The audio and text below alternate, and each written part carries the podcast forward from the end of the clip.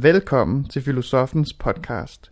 Du lytter til en sæson, der handler om den store filosof Søren Kierkegaard. Over 6 saloner fejrer Anders Fogh Jensen 200-året for Søren Kierkegaard. I denne 3. salon bliver fortvivlelse sat i centrum. På tysk siger man Verzweiflung, hvilket direkte oversat vil sige fortodethed. Man føler sig altså spaltet, skåret i to. Hvordan får vi mennesker dette til at gå op? Hvordan skaber vi en syntese af det delte, eller som Kierkegaard siger, af det endelige og det uendelige, det mulige og det nødvendige? Optagelsen er fra Gatamane-kirken den 29. maj 2013. Rigtig god fornøjelse.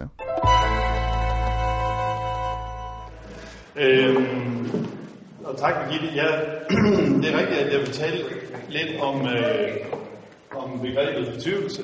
Og fortvivlelse er særligt noget, der kommer i den bog fra 1849, der hedder Sygdomme til døden, men det findes rundt omkring i Kierkegaards øvrige forfatterskab. Og det, der egentlig interesserer Kierkegaard, det er, hvad man med et moderne ord kan kalde livsstilssygdomme. Altså sygdomme, der relaterer sig til forskellige livsstile. Og hvem er det, der interesserer sig for livsstilene? Ja, det gør modebladene. Modebladene, de prøver jo at svare på spørgsmålet, hvordan skal jeg leve? Og de tilbyder forskellige, ja, du kan også gå i rødt, og du kan også få en samtale i køkken, og du kan også skifte noget ud hele tiden, og hvad du ellers kunne være. Og i virkeligheden, så kan man sige, at Kierkegaard svarer jo også på noget af det, men han svarer på nok nogle lidt andre måder end modebladene, ikke? Men i virkeligheden, så har Kierkegaard også et eget modelbureau. Sådan at forstå, at han har en række af modeller, som han ligesom stiller op for, at vi bedre kan se, hvem er jeg, ikke? Eller hvordan er sådan en her, der kører helt ud, ikke? Så det er altså ikke, hvad kan man sige, engelske modeller med lange ben og modermærke de rigtige steder, men mere altså, rendyrkede typer, som man så skal kunne genkende sig selv. Og nogle andre, der beskæftiger sig med livsstilssygdomme. Det er selvfølgelig Sundhedsstyrelsen, som er sådan, interesserer sig for fedme og alkoholisme og sukkersyge og sådan noget. Rygning ikke mindst. Det er heller ikke helt den slags livsstil, som Kierkegaard er interesseret i. Men hvad er det så? Ja, det er, hvad er en livsstil så i Kierkegaards forstand? Det kan være, at man livsnyder, martres man over, at man skal dø. Tager man tilværelsen alvorligt, keder man sig ved rutiner eller forskellige måder at være i verden på. Så det Kierkegaard egentlig vil præsentere i den her særlige sygdom til døden, det er egentlig et tema i hele forfatterskabet, det er, hvordan bliver jeg et menneske? Underforstået, jeg er ikke født som et menneske. Det er først en opgave, at jeg må blive til det. Så på den måde så handler det egentlig ikke bare om, hvordan lever jeg som menneske, men også, hvordan bliver jeg overhovedet til et menneske. Så når, hvad kan man sige, blandt filosofer, så vil vi sige, at han opstiller en filosofisk antropologi. Altså et svar på, hvad er et menneske egentlig for noget, fordi hvis jeg skal kunne blive et menneske, så må jeg også vide, hvad er det egentlig, jeg skal blive til. Hvis ikke bare det går sig selv, ligesom for kyllingen, der går det jo sådan rimelig godt af sig selv, ikke? Altså den finder ud af skallen, og så brænder den lidt omkring, eller fugleungen, den kaster sig ud over reden, og så begynder man at flyve, ikke? Men for mennesket, der er det til synligheden noget svær opgave at gøre, hvad vi i dag med sådan lidt fortrampet udtryk kalder at realisere sine potentialer. Fordi pointen er, at der er rigtig mange mennesker, der har rigtig mange potentialer, som de ikke har realiseret. Det handler så bare ikke helt så meget om kompetenceudvikling, men lidt mere om, hvad er der i mig? Eller hvad er det, jeg kan som et menneske. Når man går til Kierkegaard som livsstilssygdomsekspert, så er det ikke helt som, at man ved, at man er syg. Det er lidt mere ligesom, at hvis man sidder ved siden af en læge til et middagsselskab og spørger om sådan her, jeg har sgu lidt her med tommelfingeren, og nogle gange gør det ondt, det her lidt nede i siden, jeg ved ikke rigtig, hvad det er, det er nok ikke noget. Så det er, hvad kan man sige, han diagnostiserer dem, der egentlig tror sig som raske, som værende syge på en måde, eller have en form for lidelse i hvert fald, som de ikke selv ved, hvor alvorlig er.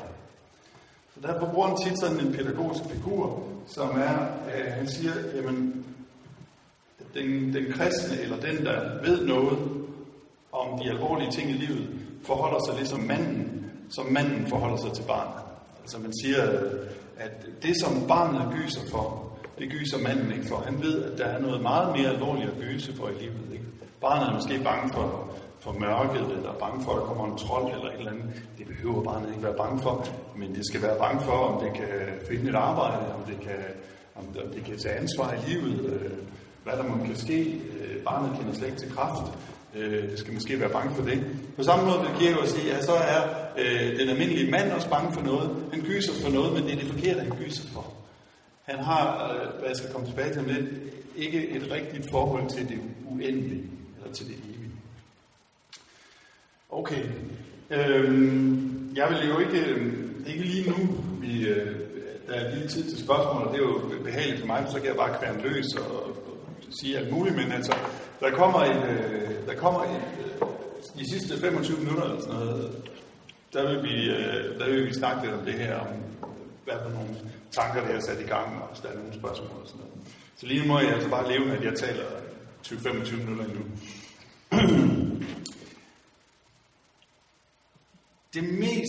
Det letteste at forstå, synes jeg, i Kierkegaards antropologi, det er, at han siger, at et menneske er en syntese.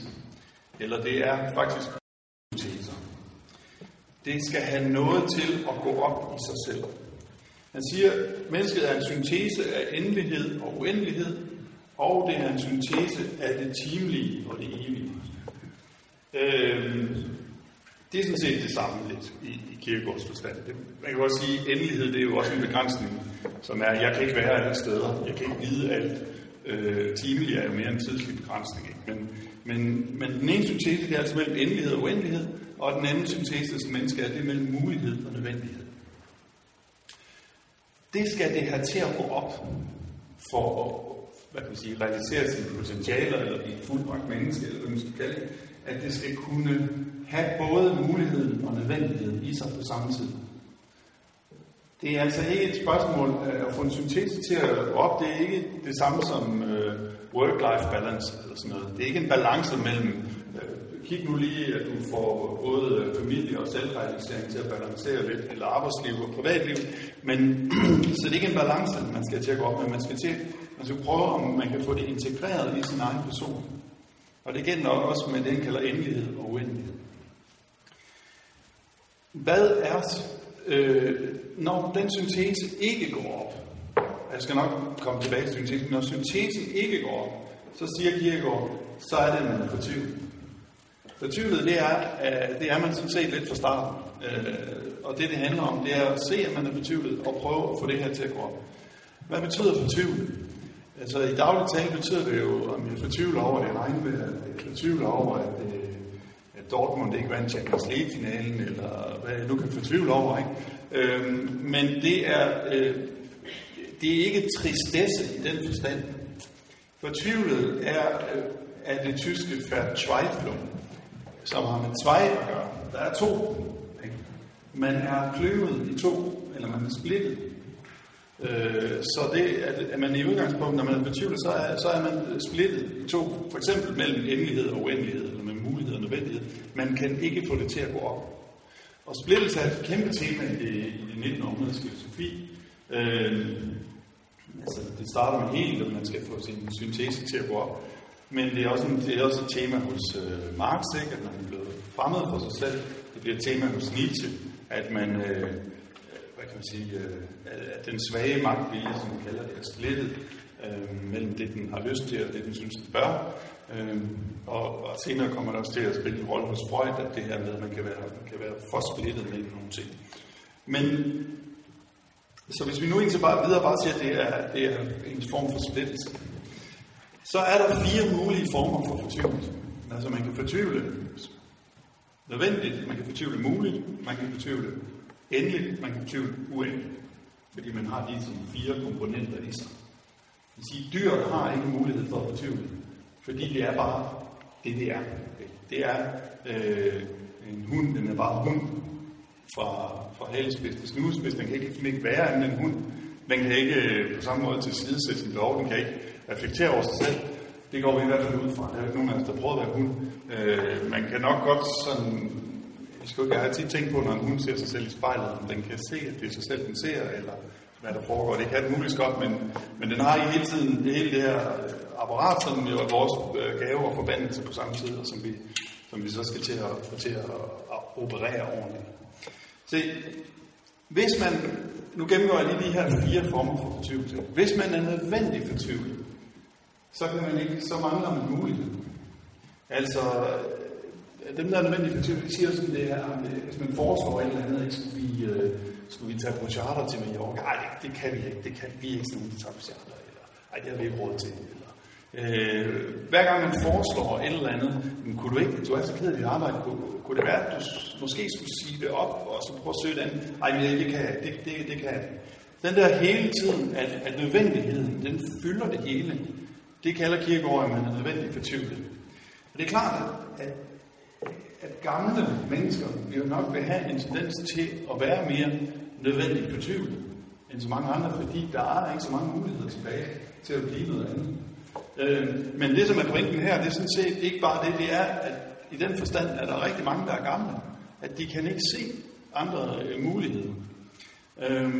Oven i købet, så mener jeg jo faktisk, at vi har en regering, eller et folketing, der er fortvivler nødvendigt. Sådan at forstå, at de legitimerer al politik ved at sige, det er nødvendigt, at vi må jo, krisen dikterer jo, at vi... hvor man kan sige, at ideologierne stød på en måde, altså også at drømmene stød, det var jo også muligt at lave et samfund, hvor sådan, at jeg synes, at den her, som jeg kommer lidt smule tilbage til, jeg synes, pragmatik er noget af det værste, fordi pragmatik jo ligesom siger, praktikaliteterne dikterer, at det lige er bedst at gøre sådan. Så den nødvendige betvivlede kan være den, der ikke kan se mulighed. Det kan også være den, der bare går rastløst op i den her verdens ting. Går op i de kønsroller, man får tildelt, de forældreroller, de ansatteroller, og overtager, hvad kan man sige, jamen det er jo nødvendigt, at jeg må få et arbejde. Det er jo nødvendigt, at jeg må gøre de ting, man nu gør. Kierkegaard siger, at man er overvældet af en form for realitetssans. Man kan ikke trække vejret. Og min bedste måde at forklare det på, det ville være, dengang jeg var dreng, der havde vi sådan nogle former for spil, hvor der var 16 pladser, og der var 15 brikker. Og så skulle man sådan flytte rundt, og så skulle man få numrene til at stå i orden, eller få lavet et billede, eller sådan noget. Og så skulle man så skulle man ligesom, hvis man skulle have 3-tallet fra den ene til den anden, så skulle man sådan rode rundt med dem, ikke? Men det hul, der var, det var muligheden. I det her. Det hul der, det er, at det kan være et andet sted. Hvor den, der fortvivler nødvendigt, der er der 16 brikker til 16 pladser. Så det hele kan ikke rykkes. Det er den nødvendige fortvivlede. Den mulige fortvivlede, det er den, der, hvad kan man sige, hele tiden går op i muligheder. Eller ikke kan se andet muligheder. Allerede Holberg taler om en projektmager. At en projektmager er en, der hele tiden render, skal vi ikke lave det projekt, og skal vi ikke lave det projekt. Man gider egentlig ikke at realisere projektet. Det er sjovere at finde på dem og få dem sat i gang, og så videre til næste projekt. Jeg også husker, jeg læste om en fyr, som hver gang vi var til en fest, så talte han om, skal vi ikke snart have en fest. Det er egentlig at være fortvivlet muligt, ikke? At det er, at man hele tiden tænker, hvad er mulighederne for en fest? Og ikke festens realitet. Så en måde at sige det er, at Kierkegaard han siger, at den mulige fortvivlede spræller sig træt i muligheden. Han kommer ikke ud af stedet, og heller ikke til noget sted, fordi stedet er netop nødvendighed. Det er nødvendigt. Jeg står nu her, okay, jeg kan ikke være i Palermo lige nu også. Der er noget nødvendighed over stedet. Men det er også ligesom om, at han kan ikke bevæge sig, fordi han vil ikke lide af friktion. At der ligesom er noget, altså friktionen eller træets modstand er jo på en måde en nødvendighed, som gør, at jeg kan sætte af. Men så, hvis vi nu skulle sige det sådan, så har den nødvendige fortvivlede, har det problem, han har ikke noget kraft til at sætte af med. Og den mulige fortvivlede laver sådan set bare hjulspind. Så på den måde, så kan man sige, giver jo også et andet udtryk, at den nødvendige fortvivlede mangler kraft til at bøje verden, og den mulige fortvivlede mangler kraft til at bøje sig selv. Den vil ikke vide af, at der skal være noget, der begrænser. Det sidste billede, som Kierkegaard bruger, det er, at den nødvendige fortvivlede er ligesom konsonanter. Han er kun medlyden til det, der bliver givet ham, hvor den muligt fortvivlede, han er ligesom barnets vokalisering. Altså, han kan ikke styre stemmen. Han kan ikke få det ind i noget, der ligesom har en orden. Så det var altså de to første. Ikke? Man kan fortvivle nødvendigt, men fortvivle muligt. Det handler om, det er at få det til at gå op, således at man kan leve med begge dele i sit liv. Den anden syntese, som stadig ikke er en balance, det er, at vi også har både endelighed og uendelighed i os. Og jeg vil nok mene, og det tror jeg også Kierkegaard vil mene, at de fleste af os fortvivler endelighed. Altså at vi går op i den her verden, i stedet for noget, der er uendeligt. Hvad kunne det være at fortvivle uendeligt? Ja, det kan være, at man for eksempel lever sig så meget ind i den uendelige kærlighed, i det, der var så stort og kunne være, at man ikke elsker de konkrete mennesker, der er. Jeg vil også mene, at hvis man begyndte at læse filosofi, så kunne der også være en vis risiko for at fortvivle uendeligt, ikke? Man bliver egentlig mere optaget af idéen, end hvordan tingene lige fungerer her, eller hvordan de skal realisere sig. At utopien er også en form for uendelig fortvivlelse. Man vil, at verden skal være en anden, eller den digteriske, der egentlig hellere vil digte, eller være i digtet, fordi digtet er smukkere om verden. Så det kunne være... man kan spørge, hvad er forskellen egentlig på den mulige fortvivlede og den uendelige fortvivlede? Jo, den mulige fortvivlede, han vil være forsanger i banen, eller direktør, eller et eller andet. Ikke? Den uendelige fortvivlede, han vil være en forfatter, man aldrig glemmer, eller Napoleon, eller Jesus, eller sådan et eller andet. Man kan sige, at den, der på en eller anden måde finder Gud og bliver i klosteret, også fortvivler uendeligt, kommer ikke tilbage til det endelige. I Karl Theodorers ord, der er der også en Johannes der, der er sådan en, altså, som man nærmest tror, han er Jesus, som fortvivler uendeligt. Og hvad kan jeg sige, kommunisten er også en form for blanding, fordi han er uendelig fortvivlet i, at han vil have en utopi, men han fortvivler endelig i, at det er bare sociale løsninger, der skal til. Vi skal bare lige have lidt revolution, så kommer det.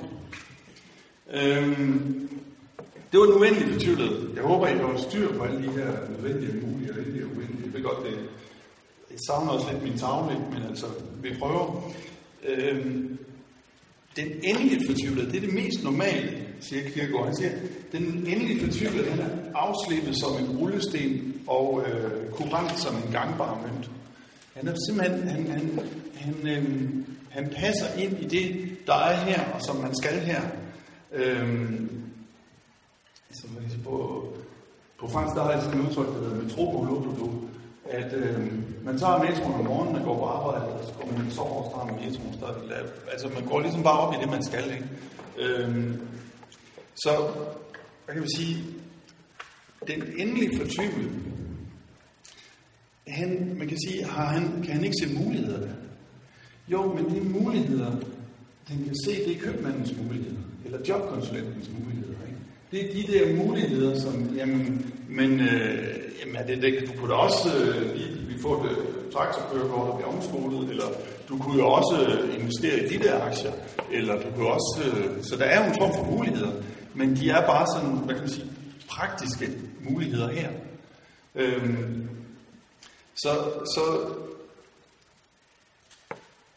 Ja, hvad kan man sige? Kierkegaard vil sige, at man er åndløs. Det vil sige, at man har nok en hjerne, men man har ikke nogen sans for, at der skulle være former for mulighed, som er andet end, hvad skal vi investere i, eller skal vi bo i Værløse, eller i Slagelse, eller hvor skal vi bo henne. Så det, man bliver, siger Kierkegaard, det er, at man bliver en efterabelse. Man efteraber de former, som der bliver tilbudt, og lever sig ind i det. Så, hvad kan man sige, disse to synteser skal man altså til at gå op, og når man ikke får dem til at gå op, hvilket ikke lykkes for mange mennesker, så fortvivler man.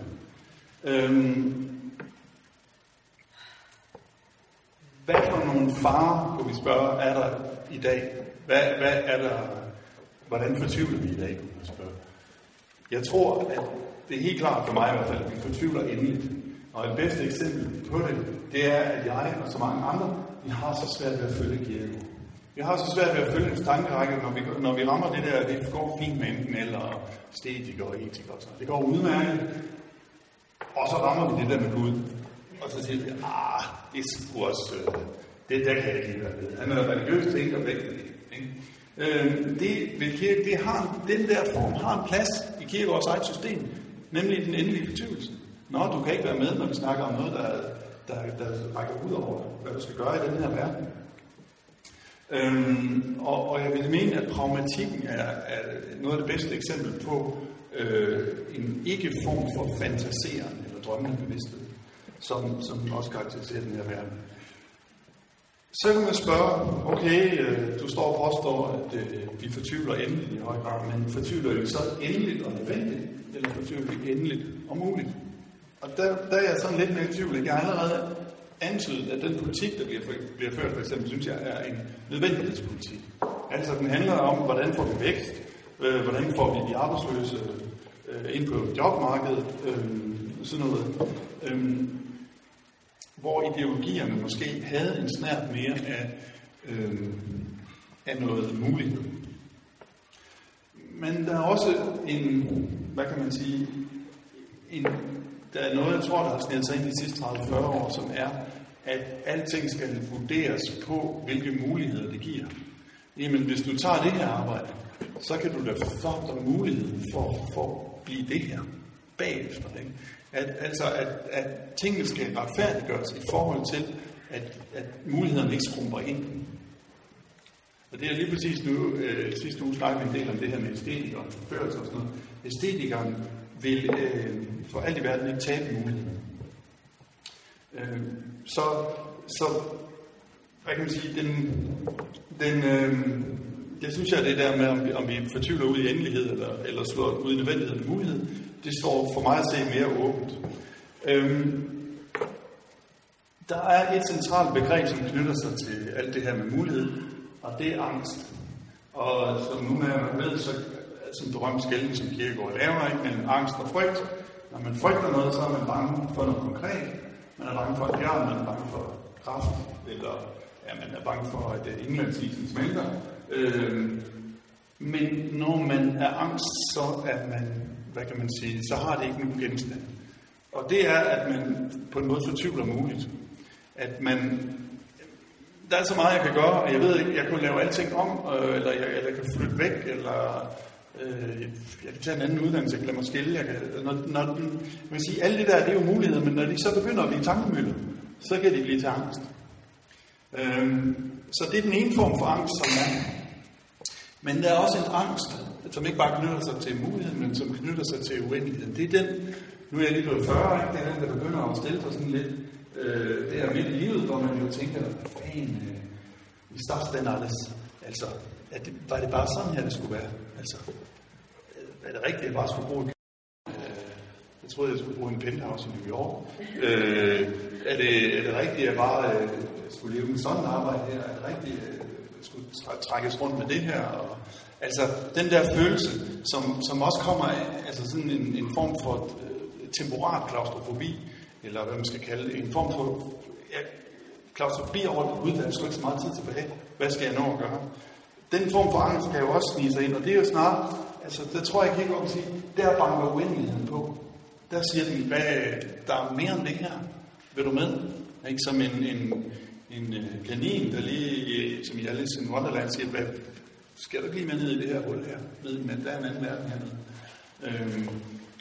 Den vil de fleste af os skyde fra os, den der uendelighed ved at sige, eller den angst, der knytter sig til uendeligheden, ved at kaste os ud i travlhed, ikke? Og sige, jeg er jo også, det er også nødvendigt at se min kalender, jeg skal jo det her i morgen, og de andre har brug for mig, og jeg kommer til mødet, og jeg er forberedt og sådan noget. for at få banket noget nødvendighed og noget endelighed ind, for at dæmpe det der, som muligheden og uendeligheden banker på med i angsten. Godt. Jeg vil bare lige kort antyde, at der også er, det her det er et take, eller et greb på fortvivlelsen. Det er nødvendigt og muligt og endelig og uendeligt. Men der er også noget med, der handler om, hvordan bliver jeg mig selv? Hvordan får jeg ligesom, hvordan får jeg ret selvforhold? Det kan jeg godt sige. Hvordan kommer jeg i overensstemmelse med mig selv? Hvis der kommer en til Kierkegaard og siger, jeg er fortvivlet, fandme fortvivlet, min mand er skredet, eller mine børn skal flytte hjemmefra, eller jeg er sgu ked af, at jeg har så ondt i ryggen, eller hvad det nu er, så vil Kierkegaard sige, det er rigtigt, at du fortvivler, men grunden til, at du fortvivler, det er, at du siger, at du fortvivler over noget, som ikke er fortvivlet. Altså, du siger, at du fortvivler ved, at du er ked af det. Men netop det beviser, at du ikke står i forhold til det uendelige. Eller i et andet forhold til dig selv. Så i Kierkegaards verden vil det hedde, at de fleste ikke ved, at de har det selv. Det er det, vi har en gang spidsborger om. Man realiserer sig i forhold til noget andet. Man realiserer sig som direktør, eller som pedel, eller som mor, eller som bror, eller vigtige på den ene eller anden måde. Man realiserer sig i kraft af en relation. Og så kan det jo ske det, for eksempel, at børnene flytter hjemmefra. Det sker jo samtidig, ikke? Og når børnene flytter hjemmefra, så mister man det selv, som man havde bygget op. Fordi det var jo afhængigt af en relation til andre. Eller man havde bygget sig op som fru etatsråd, et eller andet, ikke? Manden finder en model, og der røg min selv, ikke? For det var ligesom bygget op på, at jeg var hans frue. Så bliver man det, som Kierkegaard vil kalde fortvivlet, ikke at ville være sig selv. Altså, man higer efter at være sig selv igen, til man prøver at skifte kjoler eller muligt for at blive det selv.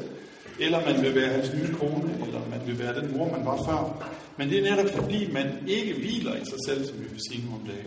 Man har ikke valgt sig selv, så derfor er man ikke selv beror på noget, der er skrøbeligt. Og jeg har også en fornemmelse af, at meget slankekur og coaching og sådan noget, det handler om, at du skal opstille et andet selv, end det du er, og så skal du blive til det. Men det vil Kierkegaard sige, det er fortvivlet ikke at ville være sig selv. At jeg er først mig selv, når jeg bliver til det andet, end jeg er nu. Så hvad må jeg gøre, Kierkegaard? Jo, jeg vil sige, jamen, du er nødt til først og fremmest at vælge dig selv som fortvivlet.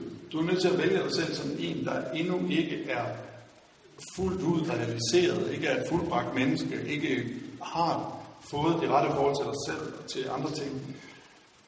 Og det er der så nogen, der godt kan, nogen der gør, ikke? Det er jo blandt andet det, som måske nok er forskellen på etikerne og æstetikerne, ikke? Det er, at æstetikerne hele tiden vil være i bevægelse, mens etikeren siger, nej, jeg vil gerne gentage mig selv. Der kan selvfølgelig ske det, siger Kierkegaard så, at når man vælger sig selv, så kan man komme til at holde for meget fast i sig selv. Altså, at jeg vil fanden sparke mig, bare være mig. Det kalder han for trods eller dæmoni. At han siger, man har måske en fornemmelse af Gud. Man har en fornemmelse af, at der er noget, der er større end en selv, men man vil alligevel holde fast i sig selv. Han siger, at man holder fast i sig selv, ligesom en skrivefejl holder fast i sig selv for at bevise, at forfatteren er fejlbarlig.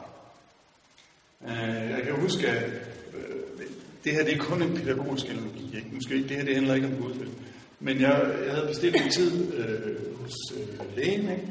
Og så kommer jeg op til det her forfærdelige venteværelse, hvor de plejer at råbe ud over det hele. Anders, er det dig, der skal have taget en urinprøve? Og det var heldigvis ikke tilfældet her i dag, men jeg kan ikke engang huske, hvad jeg skulle undersøge. Men der var et eller andet, ikke? Og så viser sig, at der er sket en fejl. Hov, der er ikke nogen tid til dig. Så tager jeg hjem, og så tænker jeg, giv fanden i den sundhedsstyrelse. hvis de vil have, at vi skal optimere biomassen, og jeg skal blive ældre og raskere, så fuck dem, altså. Jeg vil skade mig selv, således at jeg skal være beviset på, at Sundhedsstyrelsen ikke virker. Okay. Og det er sådan set det samme, den trodsige gør i forhold til Gud. At han siger, altså holder krampagtigt fast i, at han er fejlagtig, han sørger, eller han er vred, eller han er... Man kan også forestille sig et lille barn, der... eller en voksen forælder, jeg skulle sige, jeg er ked af det hele tiden, og det er mors skyld, så jeg vil blive ved med at være ked af det. Men hvorfor siger jeg det? Jo, det er fordi, at i sidste ende handler Kierkegaards filosofi jo ikke bare om at blive sig selv, i hvert fald i en dobbeltbevægelse kun, nemlig ved, at man skal blive sig selv, og så skal man afgive sig selv. Man skal sige, okay, jeg er ikke engang, som liberalismen ellers fortæller mig, min egen lykke smed, jeg har ikke skabt mig selv. Der er en anden, der har skabt mig, som jeg skylder alt. Der er en uendelighed i mig, som er større end det her legeme og den her karriere. Og først ved, som Kierkegaard siger, at stå i forhold til det, der har sat mig, kan jeg komme tilbage til mig selv som en anden. Hvad vil det sige, at nogen har sat det? Det er ikke sådan, at man sidder på en stol, vel? Men det er ligesom sådan en sætter, der sætter bogstaverne, ikke? Sådan til tryk. Og jeg skal jo se, at jeg bare er et lille bogstav i den her store tekst, og at det at holde fast i mig selv egentlig er en form for hybris. Jeg har tænkt lidt over også det her med, hvad er en verdensmand? En verdensmand, det kan selvfølgelig være en, der har rejst meget, ikke? En, der tror, at han er helvede, fordi han kender hele verden, ikke? Men han bliver mere ydmyg verdensmand, hvis han rejser meget. Men det han også bliver, det er, at han bliver ikke snedesmand, eller værløsesmand, eller københavnsmand, eller danmarksmand. Nej, han bliver hele verdens mand. Han tilhører egentlig verden. Og vi kan sige, hvad er det Kierkegaard vil have, eller sige, hvad er det, han siger, vi skal nå hen til, når han laver de der livsstilssygdomsdiagnoser. Han vil sige, du skal blive uendelighedsmand. Du skal komme til at stå i forhold til det uendelige, det der er meget større, som går bag den her verden. Men faren er selvfølgelig, at du kun får lavet uendeligheden bevægelse én gang. At du kun kommer til at stå i forhold til Gud, ellers man bliver der. Så derfor er det, man må lave, det er så at sige, uendeligheden stopper bevægelse, siger han. Man må bryde, med den her verden, og de her ting, der virker selvfølgelig og fornuftige. For så at vende tilbage til sit pedeljob igen, men nu med uendeligheden i sig. Og det er det, som syntesen er, at få det endelige og det uendelige til at gå op, det er, at man vender tilbage, men får verden tilbage på en helt ny måde. Og dermed tror jeg faktisk, at jeg vil stoppe lige for nu. Vi snakkede rigtig meget om det her med forskel på det mulige og det nødvendige i ens liv. Hvor at vi ligesom sådan kom frem til at dele det op i sådan en krydssystem. Hvad hedder det? Koordinatsystem. Yes. Hvor vi havde det uendelige øverst, og det endelige nederst, og så det nødvendige til den ene side, og det mulige til den anden side. Hvor det var, at vi i hvert fald snakkede rigtig meget om, hvordan mange mennesker ser det, der er nødvendigt i ens liv, som det, der i virkeligheden. Ej, de ser det nødvendige som en mulighed. Hvor vi siger, at vi snakker meget om, at man sabber mellem sit liv, ikke? Man sabber mellem ægteskaber, man sabber mellem ny telefon, ny bil, hvor skal vi rejse her og frem og tilbage, hvor at, vi ligesom blev enige, men vi snakkede om, at der er mange, der misforstår det som en mulighed, i stedet for ligesom at sige, at man sabber ikke mellem mulighederne i det her, man sabber imellem det nødvendige, eller hvad vi tror, der er nødvendigt, fordi hvad der egentlig gør til mennesker, det er jo tag over hovedet, det er mad og det er drikke, og det er så kærlighed. Og hvis vi sabber imellem kærligheden, så sabber vi jo imellem det nødvendige og ikke imellem mulighederne, fordi kærligheden til selv er nødvendigt. Så hvad er det så, der er muligt? Og det var i hvert fald, hvad de sådan havde ret meget af diskussion. Og så skrev man en note bag øret, nemlig at det er lidt ligesom at skrive et digt, der skal rime. Nu bliver det meget filosofisk, det her. At hvis vi skal skrive et digt, der rimer, så har vi nogle ord, som der er nødvendige, og så har vi nogle ord, der er mulige. Fordi vi skal have det selv frem, og vi skal have det til at rime. Og det tænkte jeg bare, at vi dele med jer andre. Det var en klog betragtning.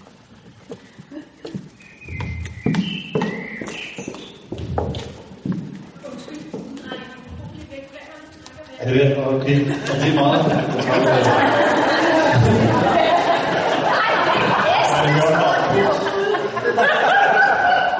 Jeg skal ikke bare komme til spørgsmål. Tak for et godt oplæg. Vi havde en god diskussion. Noget af det, som jeg har selv kom lidt i tvivl om, det er, hvordan forholdet er mellem de her forskellige typer af fortvivlelse. Så jeg tror, at vi var med på et langt stykke hen ad vejen, at man godt kunne tale om forskellige former for fortvivlelse. Man kan altså så at sige ikke godt have mange af dem på én gang.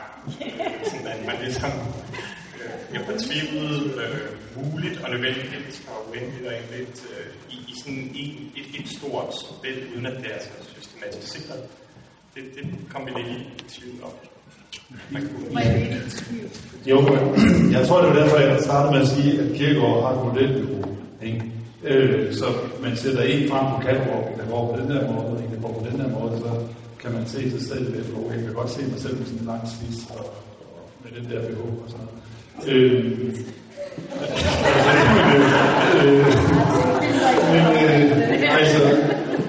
Det tror jeg helt sikkert, at det vil være. Og det kunne også være, at der var områder i livet, hvor man tænker, gud, alt er muligt her.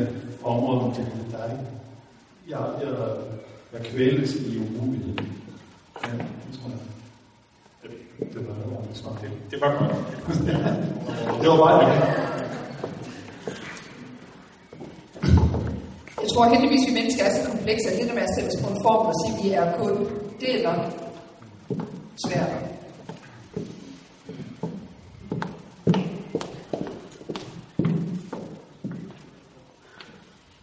Vi rodede lidt rundt i det her med angst og frygt, og snakkede lidt om angst. Alt er genstandsløst, og om angst handler om mit forhold til mig selv, mens frygt mere handler om løver og tiger og mørke og æderkopper og hvad der er.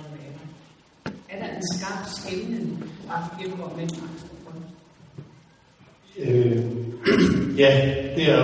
Men det er rigtigt, at i dag så taler vi også om angst som alt muligt frygtsomt.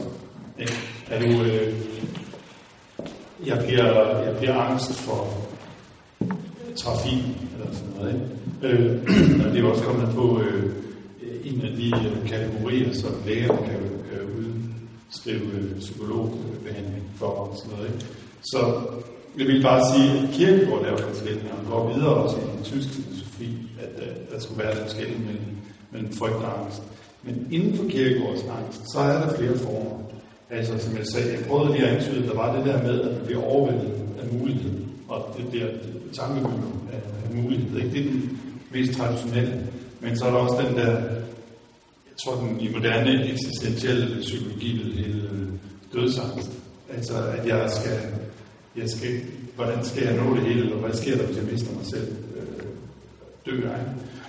Så er der også en tredje form for angst, som er angst for det gode, som Kierkegaard kalder dæmoni. Som er det, at man... altså, han gør det jo specifikt i forhold til Gud. Man har en idé om, at Gud, han altså i hvert fald Kierkegaards idé, det er, at han er sådan set bare kærlighed, eller alt det gode, ikke? Men man synes, at han er det onde. Og der vil Kierkegaard sige, det er fordi, man frygter det gode. Måske sammenligne det med en, der rigtig gerne vil have en kæreste. Og hver gang der kommer en mand ind i hendes liv, så finder hun en eller anden undskyldning for, at det alligevel ikke er ham. Ja. Fordi hun frygter faktisk det, hun allerhelst vil have. Og det kan også, altså den der form kan, det er jo bare en pædagogisk figur, fordi Kierkegaard vil nok ikke være lige med på den, men at man også kan være angst for det gode. Så der er forskellige typer af angst, men normalt, men det er klart skæld hos Kierkegaard.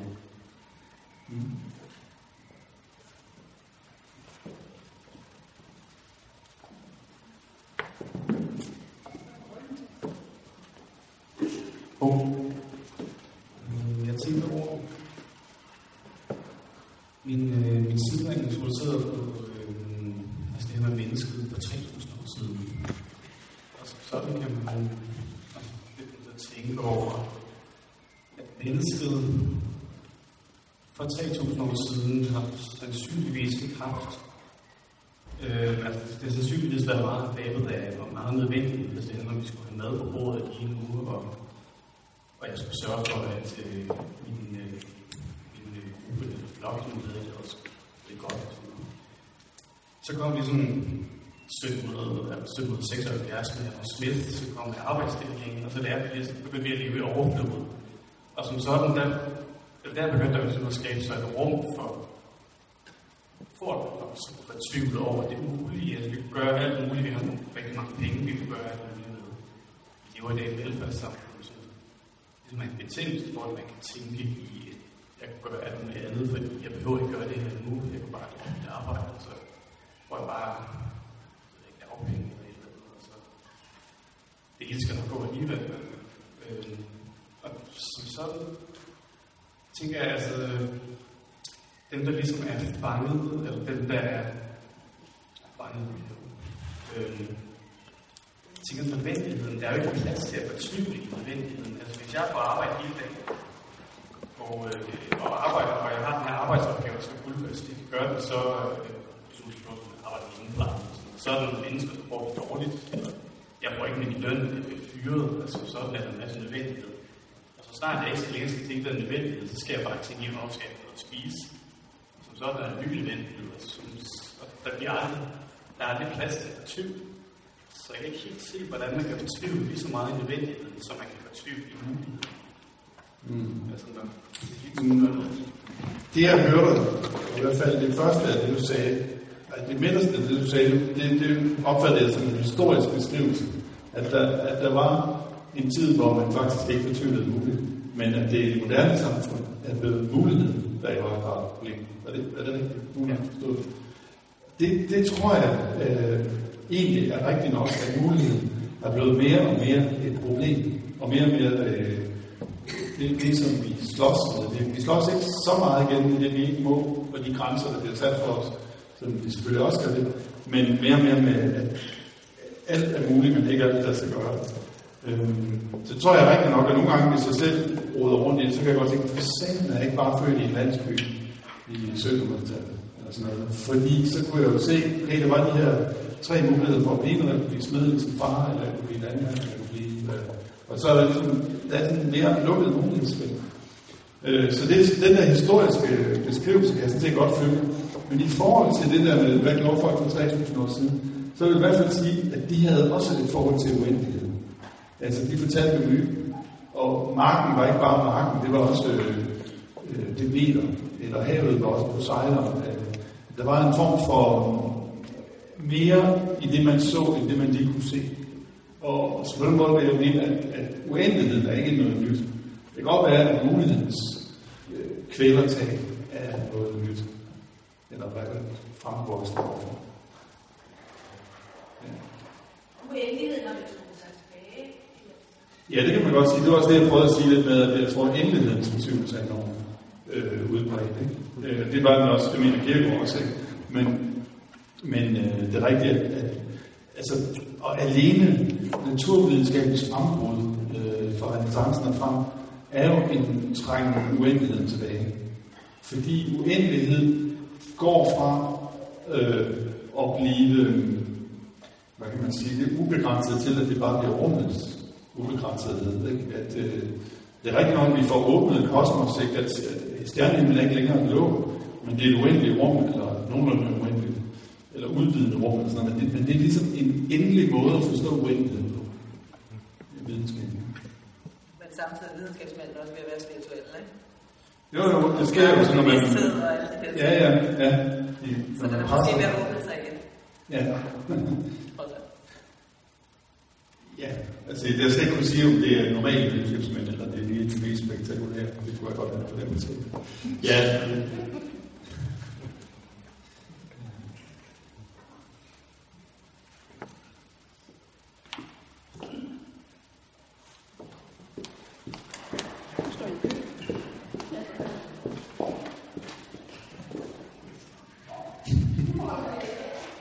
Ja, okay. Så vil jeg godt tage udgangspunkt i et spørgsmål fra ikke-spørgsmålskemaet. Og det er sådan set det sidste, om man bliver vred på Kierkegaard. Og det kan jeg godt lide. Eller sådan. Det er det, jeg synes. Jeg synes, det virker umuligt. Så jeg ved godt, at det ikke er ment som en sådan praktisk opgave, eller sådan en manual, man skal gå ud og sådan, nu skal du lige afbalancere mellem uendeligheder og endeligheder, og mellem muligheder og nødvendighed, men altså, at kunne gøre uendelighedens bevægelse, en dobbeltbevægelse, virker fuldstændig umuligt. Altså, jeg tror ikke Kierkegaard vil sige, at han selv kunne, uden, nu er jeg ikke færdig, men det kan også være et spørgsmål til dig, men han snakker for eksempel på et tidspunkt om, at Abraham var den eneste, der ligesom kunne gøre den her dobbeltbevægelse, da han tog sin søn Isak op på bjerget. Altså, er det ikke et umenneskeligt menneskeideal i virkeligheden, han opstiller?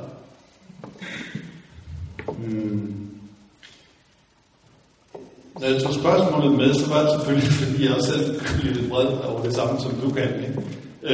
Og så fordi Kierkegaard blandt andet i Sygdomme til døden siger det her med, at hvis man forsøger, mennesket bor ligesom kun kælderen i sit eget hus, og hvis man forsøger at trække ud af den kælder og flytte det, har ikke lyst til at bo i stuen eller på første sal, så vil det blive vred på hende, fordi man river det ud af en selvforståelse.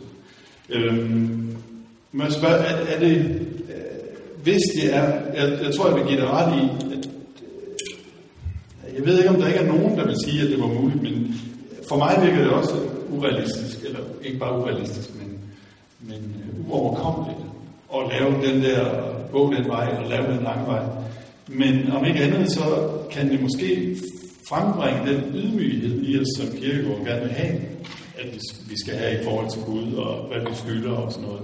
Så vi det mindste kan blive ved med, om ikke at føle os middelmådige, så i hvert fald at føle os skyldige som modsætning til rethaverisk. At føle, at hey, okay, så er jeg heller ikke et bedre menneske. Altså, og det, på den måde, så kan man godt sige, altså, hvis man tager sådan en som Sartre, så leverer han noget, der er mere brugbart for os, ikke? Så du kan lige, så skaber du dig selv gennem dit valg, og så kaster du ud, og så er det store dilemma, det er, at du skal tage i krig, eller passe en syg mor, og sådan, ikke? Der bliver leveret noget, der er sådan mere livsstils håndbogsagtigt. Og det er klart, det er jeg fuldstændig enig i. Ja, det, jeg tror ikke, jeg kan sige andet end det, at det så er mindst frembringer den udvikling, som Kierkegaard gerne vil frem til. Er det halvt svar? Kvart svar? Ja. Kvart, ja. Altså, jeg tror ikke, han vil sige... Jeg tror ikke, han vil sige, du er kun okay, hvis du er Abraham. Jeg tror, han vil sige, nu skal I se min flotteste model. Ja, jeg kører ham lige ud. Okay. Det tror jeg mere, det er det.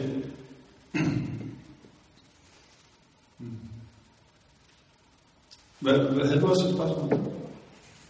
Jamen det er lige før, du måske allerede er i gang med at svare på det, fordi jeg er sådan optaget af det her med religiøsiteten og det, du nævner om romantismen, og så også kender mennesket, og hvorfor er det, vi gemmer os, og hvad skal der til for, at man tør påtage sig at være den bedste model af sig selv? Altså, hænger det sammen med, hvad laver Janteloven i os? Eller hvorfor er vi bange for at blive religiøse, eller at der er jo ikke rigtig sådan en frækker, jeg ved ikke hvad, at sige, at man bestræber sig på at være taknemmelig menneske, eller at opføre sig, eller have en mulighed. Kan du sige det? Jeg er lidt svær ved at uddestillere spørgsmålet, det du siger. Men jeg var lige sådan lige den første lille, når jeg siger, at når Kierkegaard til kælderen, så mener han ikke noget, der ligner det, som Nietzsche taler om, når han siger, at hundene vil glamre i kælderen, eller Freuds id, eller sådan noget, så betyder det sådan set bare, du udfylder slet ikke dit potentiale, eller det som det vil sige, hvad menneske. Og så i forhold til sådan noget som Janteloven, du skal ikke tro, du er noget, at det Kierkegaard vil sige til os, nej, fordi det er en social land i Janteloven, ikke? Det er, du skal ikke tro, at du er bedre, end du er, og hvad kan man sige, at du Jeg ikke tro, du har opfundet en dybe til værken. Men det, han vil sige, det er, at det er i forhold til, at det overhovedet eksisterer, og i forhold til, at der er et væsen, der er perfekt. Så jeg er ikke så perfekt. Så når jeg står og skændes med min nabo om, hvor høj hækken skal være, og jeg synes, han har ret, eller jeg har ret, og han har uret, så kan det godt være, at i det forhold, der tænker jeg, det er mig der er ret. Ikke? Men når jeg så kommer ind i forhold til Gud, så kan jeg godt se, at i forhold til Gud, der er jeg altid uret. Og det gør, at jeg kan ikke være lige så rethaver, der står for den menneske, fordi jeg kan se, at jeg er sådan en der har uret også. Så hvad... Ja, som sagt, så er det svært ved at finde ud af, hvad var spørgsmålet? Det er vel det der med, altså, at hvad skal der til? Altså, hvad er det, vi skal ture, eller hvad er det, vi skal gøre for at blive rigtige mennesker i hans forstand? Altså, to korte svar måske. Det ene kunne være, at du skal ikke lade dig nøje. Du skal ikke lade dig nøje med det, som samfundet fortæller dig, at du skal gøre for at være et godt menneske. Altså, der er mere til det i det, som kan være det andet, når man kan give penge til fattige og gå ind for menneskerettigheder og få et godt job. Det er også, hvad kan man sige, altså, der er et billede af en eller anden, der står og peger op af det her. Ikke? Du skal ikke lade dig nøje med det, som er lige her. Og det andet, der er jo sådan et berømt fejlcitat. Spørg, hvad skal jeg gøre? Ikke? Der er sådan et berømt fejlcitat af Kierkegaard, hvor man plejer at citere ham for, at han siger, at tage en chance er at miste fodfæstet for en tid, ikke at tage en chance er at miste sig selv for altid. At det hedder, det har nogle andre formater, det er også lige meget. Altså, det som vil være, det er, at du må ture og miste dig selv. Og hvad betyder det? Fanden er det at miste sig selv? Vi forstår det godt i forstanden. Hvis jeg holder virkelig fast på min kæreste, så mister jeg hende. Men hvis jeg lader hende gå, så får jeg hende. Og det er lidt det samme her, at hvis jeg holder fast på, at jeg er mig selv, og jeg har valgt mig selv, så bliver jeg den der lidt sådan, hvad kan man sige, selvtilstrækkelig også. Og det er det, jeg skal ud over. Det er lige præcis det, som er faren ved Kierkegaards etik. Det er, at han har godt nok valgt sig selv, men han kan også blive tænkt, det er nok i det her, nu har jeg valgt gentagelsen med mig selv og sådan noget. Men der mangler ligesom noget brønd på Kierkegaards.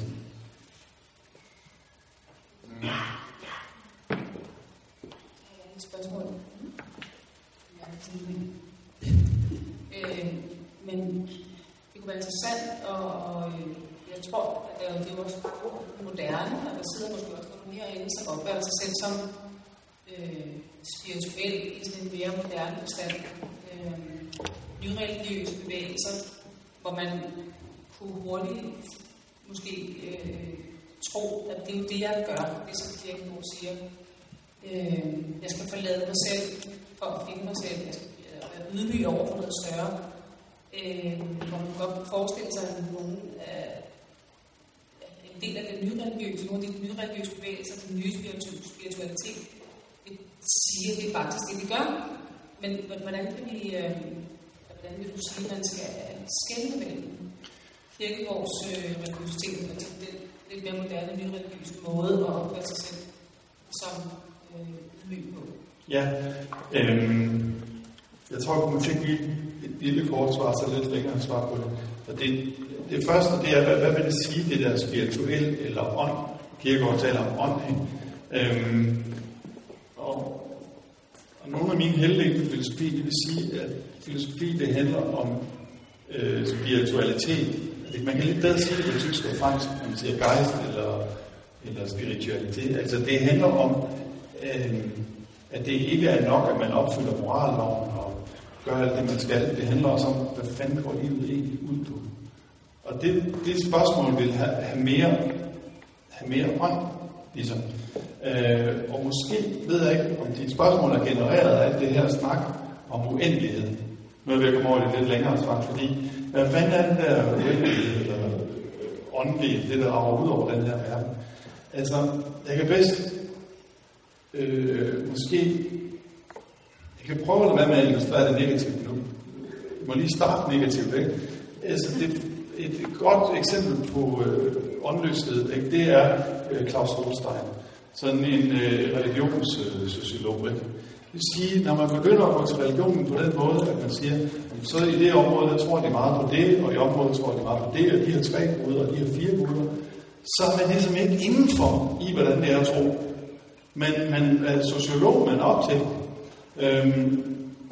Og det samme, hvis man for eksempel tænker, altså beskæftiger sig med myter, så kan man også beskæftige sig enten åndløst eller åndfuldt med det, ikke? Altså hvis man beskæftiger sig åndløst med det, så vil man sige, altså Odysseus, han kunne umuligt sejle det stykke der på 2 dage, eller hvorfor, det kan da ikke passe, at Lottes hustru bliver til en salgstøtte, eller hun bliver til en salgstøtte, eller sådan noget, ikke? Så holder man sig åndløst til myten, ikke? Hvis man ser på at sige, hvad er det sande i det falske? Hvad er det sande i den falske historie her? Så begynder man at få et mere åndfuldt begreb om, hvad går det her ud på egentlig. Og det tror jeg er noget af det, som man kunne mene med ånd eller med spiritualitet.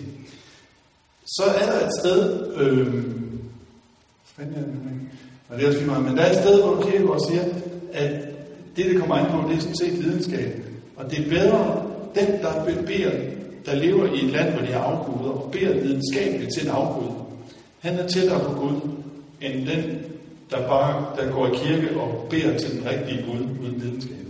Så hvis nu vi skulle svare på dit spørgsmål, hvad med de nye spirituelle retninger og sådan noget, så vil Kierkegaard sige, det er sgu egentlig meget godt, fordi de har fat i et eller andet med, at de begyndte at åbne lidt op for den der uendelighed, og at det hele ikke skal løses gennem forbrug, eller passe ind i forvejen.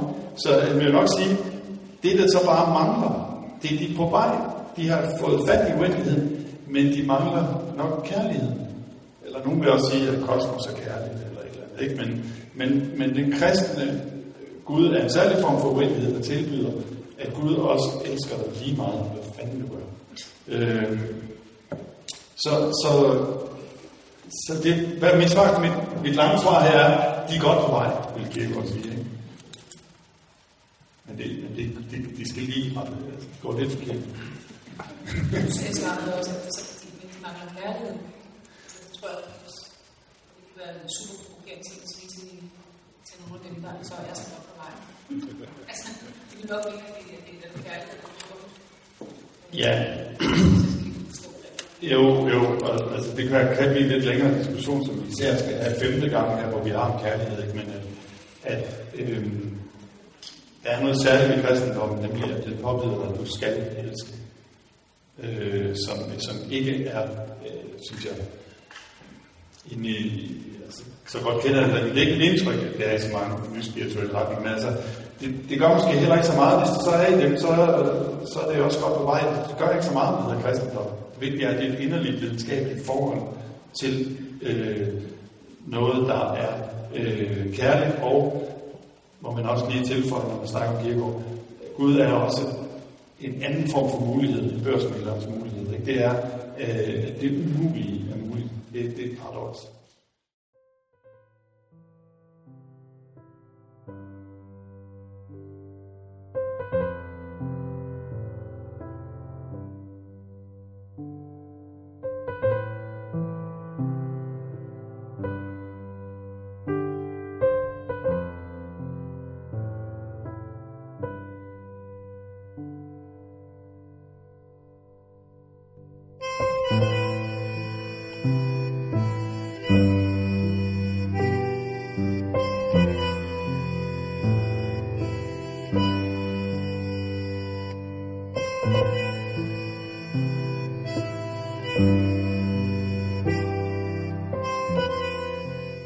Du har lyttet til Filosoffens podcast. Se mere på min hjemmeside filosoffen.dk og tag med mig på dannelsesrejse.